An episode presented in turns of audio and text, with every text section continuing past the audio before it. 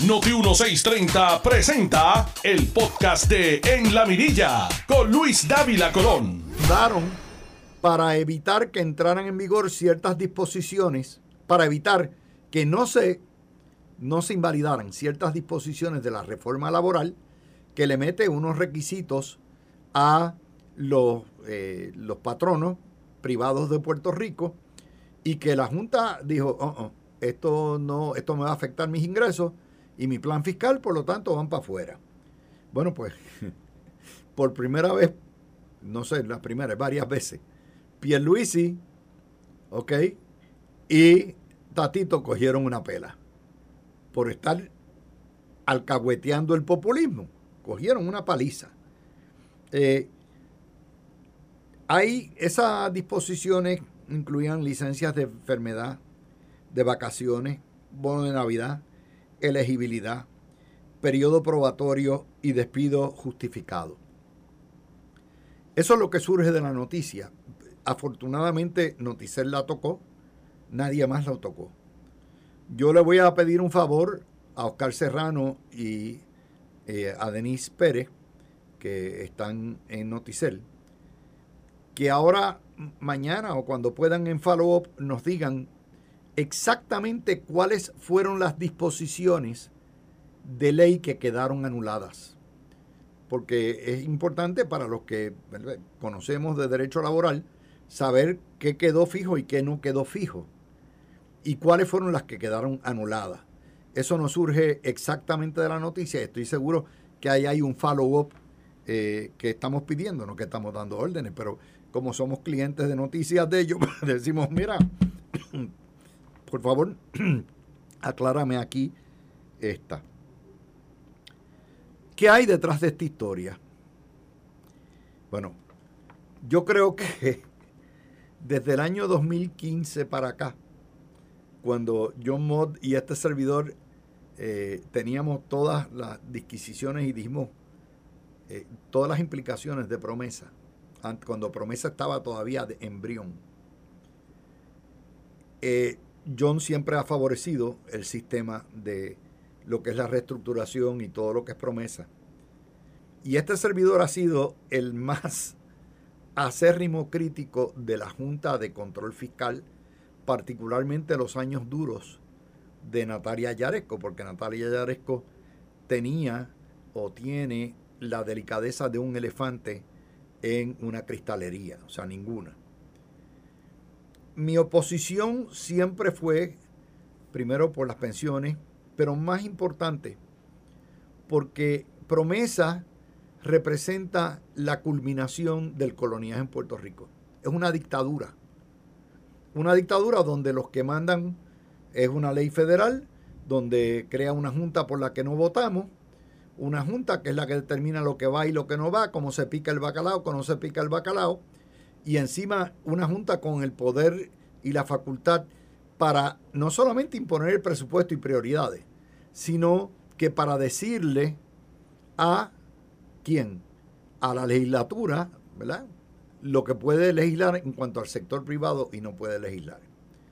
Siempre mi oposición ha sido como cuestión de principio.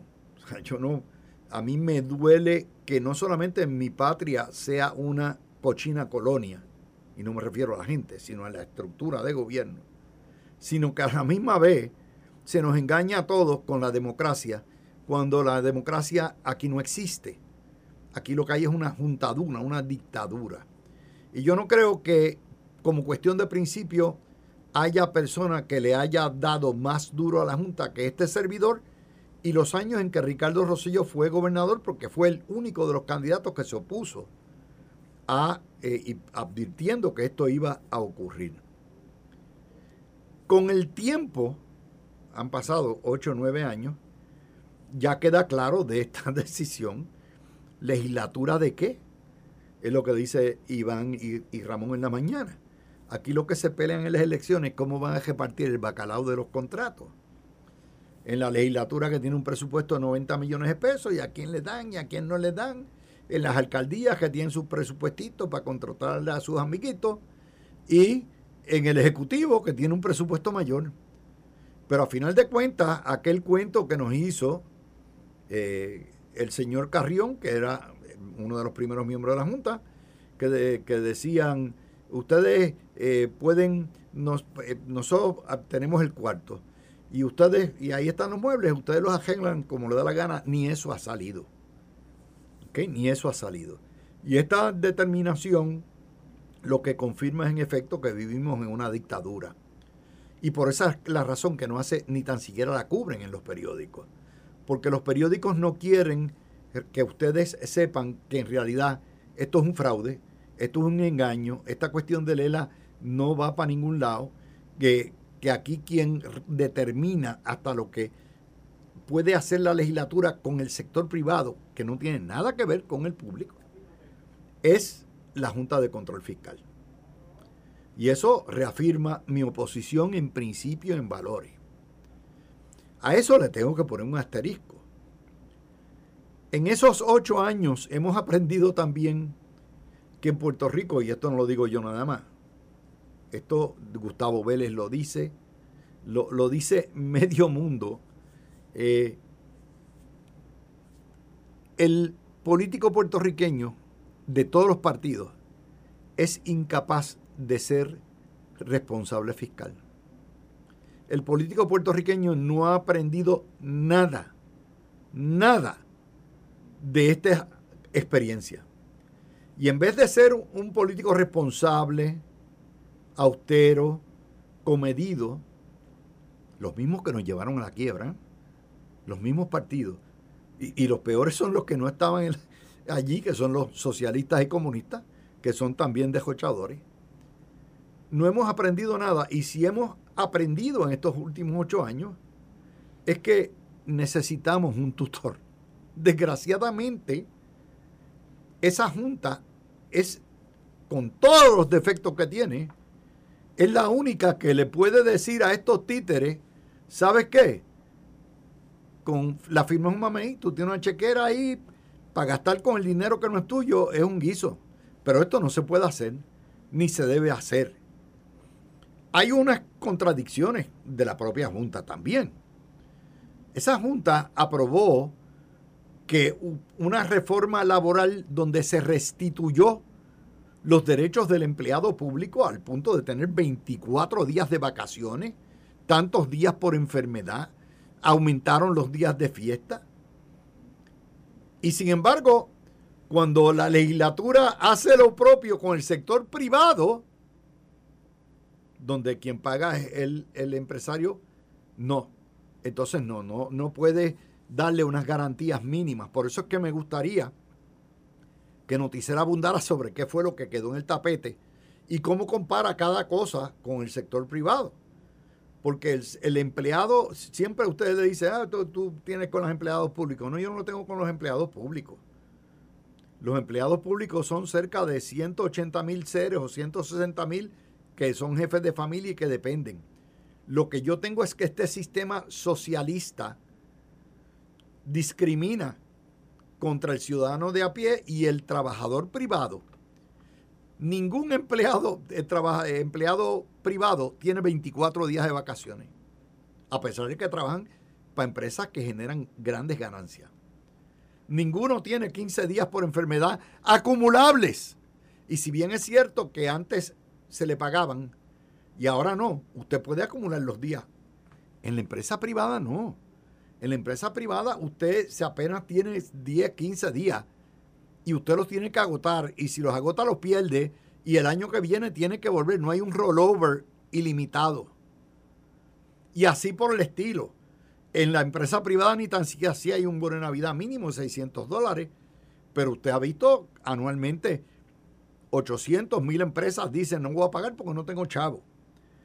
esas, esas incongruencias de la Junta ¿Por qué? Porque el sistema está diseñado, todo Puerto Rico, todos, todos los partidos, hasta la propia Junta. El sujeto y el predicado de todo es el empleado público y no el ciudadano de a pie.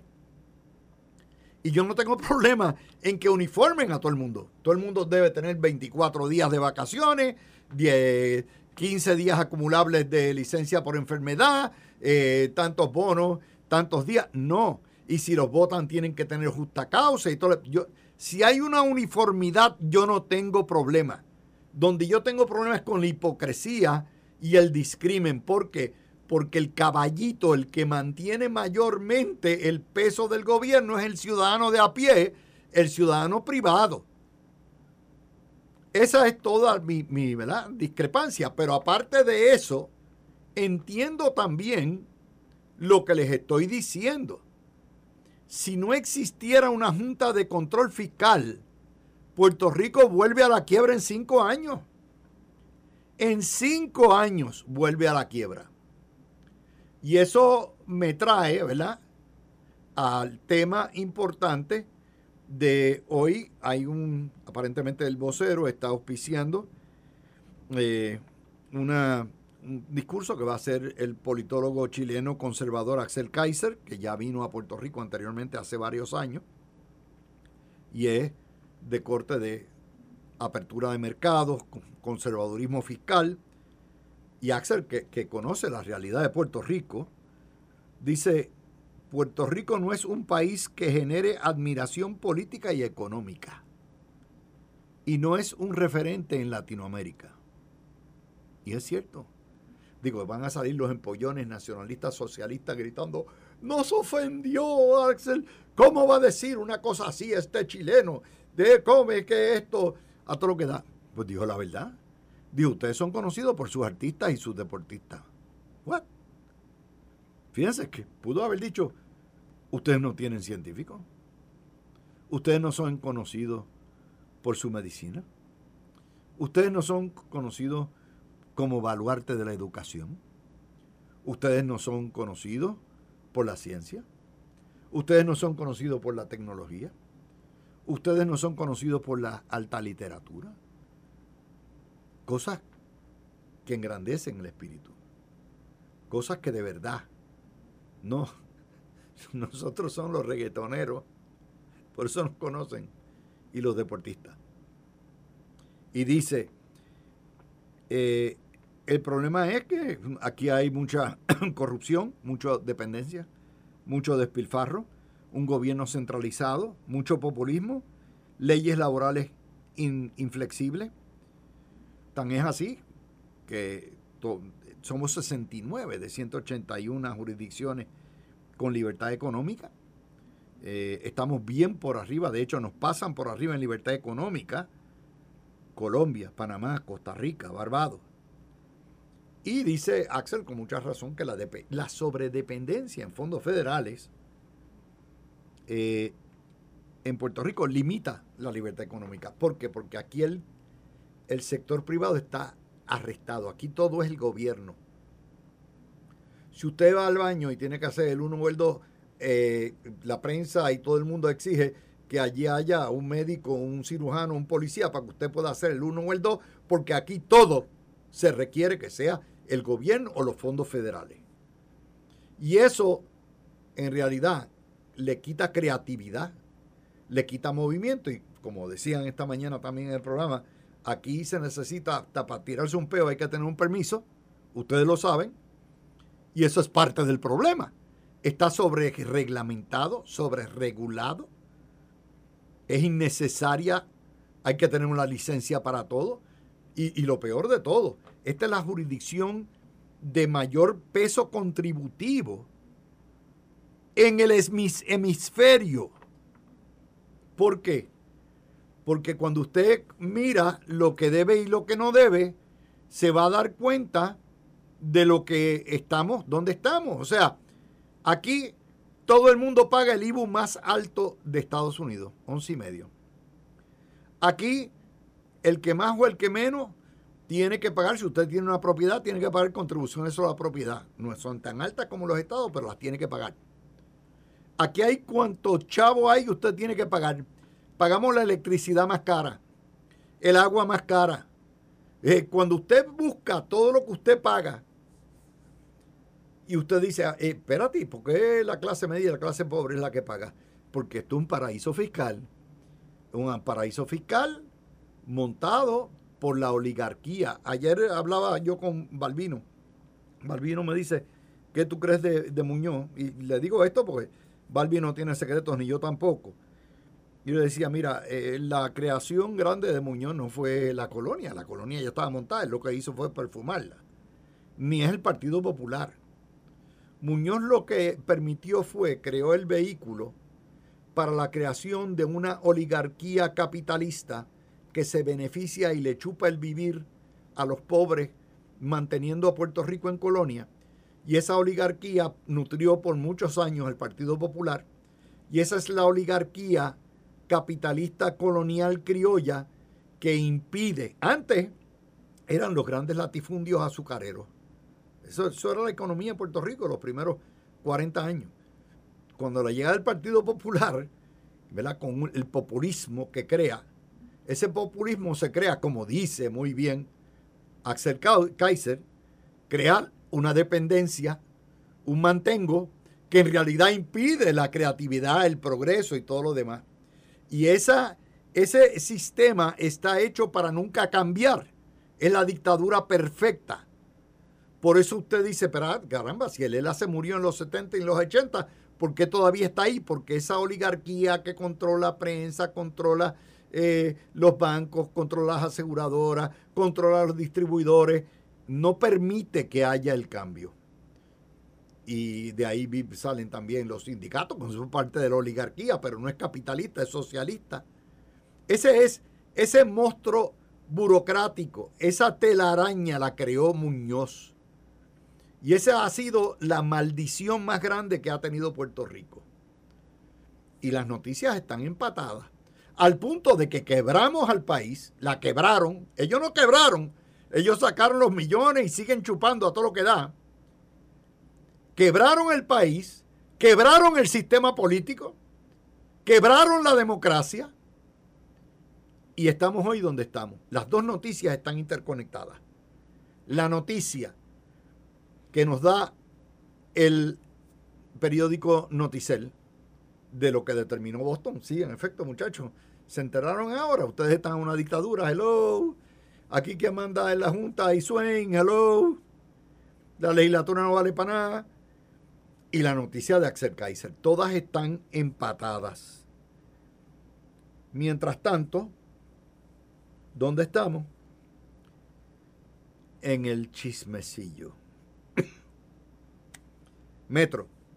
Recursos naturales le filtra, sí, le, le filtró a Carmen Enida Acevedo o a Radio Bonita la información de la querella que le radicaron a los suegros de Jennifer González. Probablemente se enteraron primero. Eh, se la filtraron. Sí, Anaís, estoy hablando contigo, Anaís. Se la filtraron. Tu gente, Anaís. Eh, en corte, por el corte de Mangle y el rearreglo que hicieron de la terraza, la vista es para administrativa para el próximo 12 de septiembre y ahí estamos. Aquellas aguas trajeron estos lodos, estos lodos traerán el derrumbe universal cuando venga la primaria. Y eso es lo que nos preocupa. Eso es lo que nos incumbe hoy que si están, que si no están, que si la casa, que si no la casa. Ahí estamos. Es como en Estados Unidos. Eh, el chisme es de, de, Hunter Biden y si Mr. Biden y si Trump y todo eso. No estamos discutiendo los asuntos primordiales que nos atañen a todos. Eh, esa es otra de las, de las notas que tenemos para hoy, que habremos de discutir para ustedes con nuestro panel. Pero creo que amerita mucho más pensamiento. Claro, cuando vengamos vamos a empezar con la clavada que le han dado los propios populares legislativos a otra más, a Jesús Manuel, que ha cogido palos a todo lo que da. No lo respetan. Jesús Manuel no dura tres meses más como presidente. O sea, esto es lo que yo les dije a ustedes. Es una combinación de un achichincle con un escuincle. No se sabe cuál de las dos especies es, pero ciertamente ni su partido lo respeta. Me perdona Agapito, pero it is what it is. Los datos son los datos. Con eso, hacemos la pausa y regresamos con nuestros analistas. Tú escuchas el podcast de En la Mirilla con Luis Dávila Colón por Noti1630. Buenas tardes, América. Buenas tardes, Puerto Rico. Viniendo eh, a las doce y media, ya tenemos en nuestros estudios tanto a Aurelio Aljevis como tenemos a Breida Bernard y nos toca discutir las noticias. Creo que debemos empezar con la noticia política yo sé que a ustedes le encanta la, politiquería, vamos para adelante. Pero esa noticia nació aquí esta mañana. Y fue una entrevista así que Normando le, le tira una cascarita. Y el presidente Cameral dice que ya tiene un acuerdo, y un mundo, lo había sugerido también, o un mundo, que tiene un acuerdo ya entre PNP y populares para hacer la reforma, o no la reforma, los cambios a la ley electoral que se pusieron de acuerdo los dos partidos. Ustedes recordarán, ese es un proyecto original de José Luis Dalmau. Ese proyecto original lo coge la Cámara, lo coge el PNP, le dan los cambios que tienen que darle, lo aprueban. En principio José Luis Dalmau está de acuerdo y cuando llega Jesús Manuel Ortiz, lo vira patas arriba y dice aquí hay que parar la cuestión del voto adelantado y el voto por correo, y aquí hay que nada más que limitarlo para los viejos de 75 años más. Eso es una eh, erosión, una negación de derechos electorales básicos, lo que demuestra que este tipo no es más que un mequetrefe dictador, pero el Partido Popular le juega la mano y le legisla y le envía a Fortaleza un proyecto con esa limitación. A pesar de que tanto Tomás Rivera Schatz como Edwin Mundo, como el gobernador de Puerto Rico le habían dicho, no vamos a permitir la supresión de derechos electorales y no vamos a firmar esto, lo vamos a vetar. Hoy fue el último día, a pesar de eso, le aprobaron a Jesús Manuel Ortiz y lo colgaron.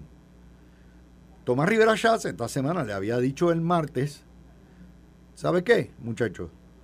Es en el interés de ustedes la reforma electoral si ustedes no quieren eh, eh, hacer reforma electoral, fine. Y si ustedes quieren romper la palabra que tienen con el partido principal, ¿verdad? De, de, minoría, pues háganlo. Pero se van a tener que chupar la ley como está. Después de todo, ustedes ganaron 41 alcaldías y ganaron Cámara y Senado. Por lo tanto, no puede ser tan mala la ley. Cuando hace eso y pasa esto, se forma el lío hay una serie de cambios que los dos partidos acuerdan que tienen que hacer y hoy le dan el tutazo. Esa historia tiene repunte, porque esta semana, además de pactar en contra de Jesús Manuel, esta semana ocurrió algo también muy interesante, y fue la elección esa de los 90 gatos del distrito de Jayuya, donde el candidato de Jesús Manuel también cogió una paliza. Y ahí está la situación donde el Partido Popular tiene un líder que nadie respeta, ni ellos mismos respetan. Lo ven como un achichincle, lo ven como yo les dije, un escuincle, no tiene fuerza moral alguna, y, mucho menos, imagínense, empieza quitándole derechos electorales, no a los viejos, a todo el mundo, porque el derecho de, pedir el derecho al voto o adelantado es un derecho de todo elector mayor de 18 años. Es un derecho absoluto y le digan, no, tú tienes que ser un viejo cajachado de 75 años y, y pedirlo. Y cuidado, ese es Jesús Manuel Ortiz. Yo, mi predicción es que Jesús Manuel va a durar lo que dura un dulce en la puerta de una escuela. Esto no lo respeta a nadie. Si él tiene aspiraciones a la gobernación, se puede montar donde se vaya a montar, que no va a llegar muy lejos. Aurelio y Breida, empezamos con ese tema que está buenísimo hoy. Sí, definitivamente Luis, y primeramente saludos a ti, un placer estar aquí compartiendo cabina contigo en Noti 1630 junto a Breida y a toda la radio audiencia que nos sintoniza. Feliz viernes para todos. Estaba escuchando Luis ciertamente el, reportaje de, de, lo que está pasando con el código electoral. Lo más curioso que encuentro de todo este proceso es cómo Jesús Manuel Ortiz, presidente del Partido Popular, luego de que hay una, un acuerdo para aprobar un código electoral, que como bien mencionaste Luis, fue un acuerdo con José Luis Dalmau, presidente del Senado.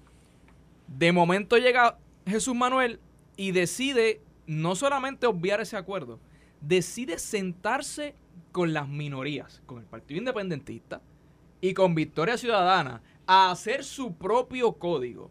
De una manera que encuentro antinatura y antipolítica, porque si alguien le está comiendo los dulces al Partido Popular, son, estos partidos minoritarios. Entonces, encuentro tan extraño, tan irónico y tan fuera de sí que Jesús Manuel quiera sentarse con estos partidos y entregarles a esta minoría el control que le corresponde a la mayoría. Y ese es el problema principal que hay con este código. Que este código lo que busca es limitar dramáticamente el voto adelantado cuando la tendencia en las democracias del mundo es ampliarlo. Es un código que busca que todo sea por unanimidad. Y en una comisión donde hay cinco partidos representados de diversas ideologías, nunca va a haber unanimidad. O sea que están buscando el tranque para beneficiar a estas minorías. Es un código electoral que quiere traer por los pelos el que se cuenten de nuevo las papeletas en blanco como parte de los resultados, o sea, buscando subvertir la democracia y los resultados del pueblo en cualquier elección o en cualquier plebiscito, o sea que son las mismas artimañas, las mismas malas mañas, y, por eso yo estoy eh, en acuerdo y, le reconozco al señor gobernador que haya vetado este código eh, y que se busque otra vía, porque no se podemos permitir que en Puerto Rico y en una democracia donde la mayoría manda, las minorías pretendan imponerse por encima de esa mayoría. No hace sentido ninguno. Es una barbaridad. Breida, ¿sabes? Que una de las grandes cosas que Breida tiene, Breida se ha inventado, en vez del primer food truck, el primer legal truck que hay en Puerto Rico. Porque ella atiende a los clientes desde la recepción aquí, desde la cafetería, el baño, y usted la ve si no la ve en el carro. Eso es una maravilla. Hay que comprar un, un trailer. Ese, es el verdadero emprendimiento del siglo XXI. Buenas tardes, Dávila. Qué bueno tenerte aquí. Buenas tardes, Aurelio. Hoy es viernes. Hoy es viernes, Dávila, qué rico. Hoy viernes estamos en un patín. Ay, sí, aquí los viernes son especiales, Dávila. Se me olvidó decirte que ella traslada el bufete los viernes en la tarde a la placita de Santurce. Ah, también, también, un ratito, pero eso es para mí, uno relajarse un poco. Bueno, en, en cuanto al tema, Dávila, a mí esta, este comportamiento de los líderes del Partido Popular nunca me ha extrañado, nunca, porque desde un principio, cuando se hicieron los cambios en la ley electoral del 2020 y se trae todo esto del voto adelantado eh, para ¿verdad? Eh, las personas poder ejercer su derecho al voto eh, de una manera más democrática. Ellos desde ese momento estaban con las posturas estas oponiéndose a todo. Obviamente cuando ven el resultado de las elecciones pasadas, y que ellos, porque esa es la verdad, Ávila, ellos no hicieron su trabajo. No lo hicieron. No lo hicieron. Eso, hay que, eso se tiene que estipular y ellos lo saben.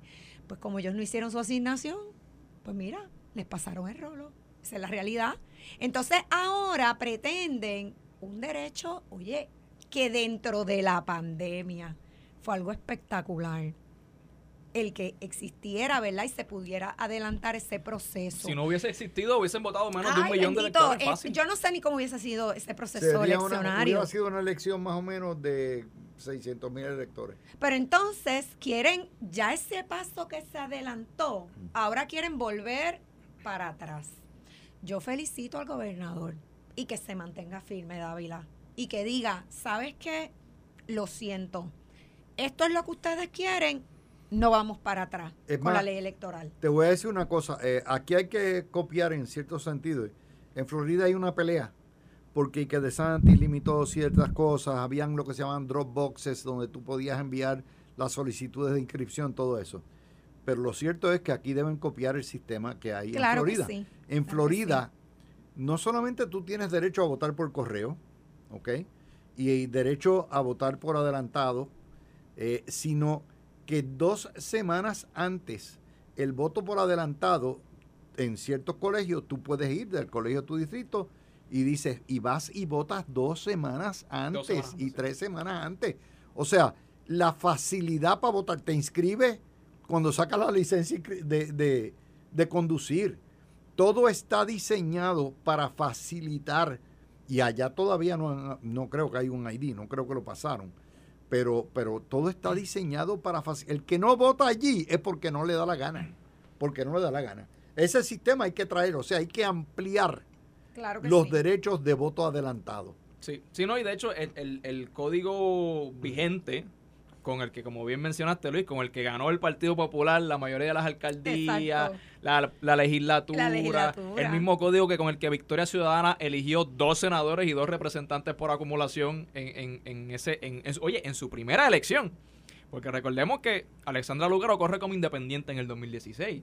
Esta viene siendo la primera elección de Victoria Ciudadana. Logran cuatro escaños por acumulación en la legislatura y, se están quejando del código. Y el código electoral no sirve. pero este código propuesto, y me alegro de que lo hayan vetado, dentro de, la dentro de las disposiciones eh, reconocía que le, ampliaba los derechos del voto, del voto ausente, y cito, a profesionales y su núcleo familiar que reside en Puerto Rico, pero que por razón de trabajo o estudio temporero eh, que iban a estar más de 11 meses fuera de Puerto Rico pueden votar. O sea, esto era una disposición para la autoproclamada diáspora puertorriqueña y venir aquí a solicitar el voto adelantado. y qué casualidad que de repente ahora hay un montón de capítulos del Partido Independentista en Boston o en Nueva York, que hay, un, que hay una portavoz de Victoria Ciudadana en el estado de la Florida.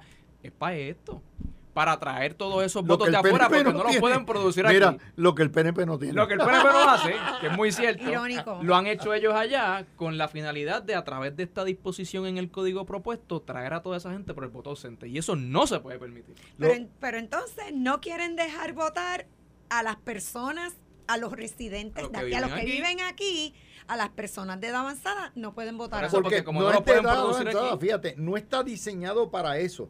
En Puerto Rico, los mayores de 55 a 66 años, esa edad, ponle 50 a 66, son entre una... Ah, y mayores de 66, o sea, mayores de 50, son casi un millón de electores.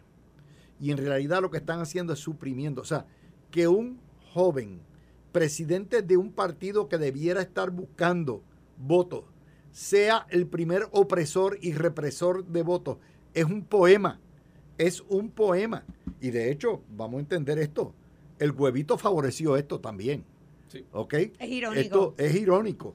Y cuando se dan cuenta que no van para ningún lado, pero que necesitan hacer unos cambios, entonces reculan y dicen, bueno, ya tú ves muchachos, seguimos tu recomendación, nos quemaste, pero vamos a pactar. E, esto es un mensaje horrible. Bueno, Dávila, pero es que también vemos que están pactando con el movimiento de Victoria Ciudadana, que fueron los que estuvieron en el 2020 diciendo que, que las personas mayores no debían votar, porque esta era la proclama de ellos. que había que quitarles la, que les quitaran la, tarjeta electoral a los nietos, que le quitaran las tarjetas electorales a los abuelos. Eso lo estuvimos viendo en todas las redes sociales y ese era el mensaje constante. Y aquí lo estamos viendo de una manera solapada. Lo, lo esconden, lo esconden. Y fíjense que hay una, un detalle en todas, no ponen todos los deslices de Jesús Manuel. ¿Cuánto lleva Jesús Manuel en el cargo? ¿Seis semanas? Seis eh, semanas. Verano, ¿verdad? Dos meses. Eh, tres, eh, de mayo, tres, cuatro meses como este mucho. este señor no ha dado pie con bola. no ha dado pie con bola. Están haciendo un radio maratón porque, ¿sabes lo que tenían el mes de junio? 16 mil pesos en la cuenta. 16 mil pesos en la cuenta. Hacen toda una reunión, un, una asamblea, ni tan siquiera primaria, para elegir un representante distrito y lo que van son 90 gatos. Y le dejotan el candidato. Es incapaz de producir 90 votos para ganar una elección. O sea, de hecho ganó por 8, pues, de lo, eh, tú dices, este es el presidente del partido que no ala en el sur. El sur es popular. los baluartes de que le quedan al Partido Popular están en el sur de la isla. Están en Jayuya, están en, en, Coamo, están en, en Guayama, en Salina.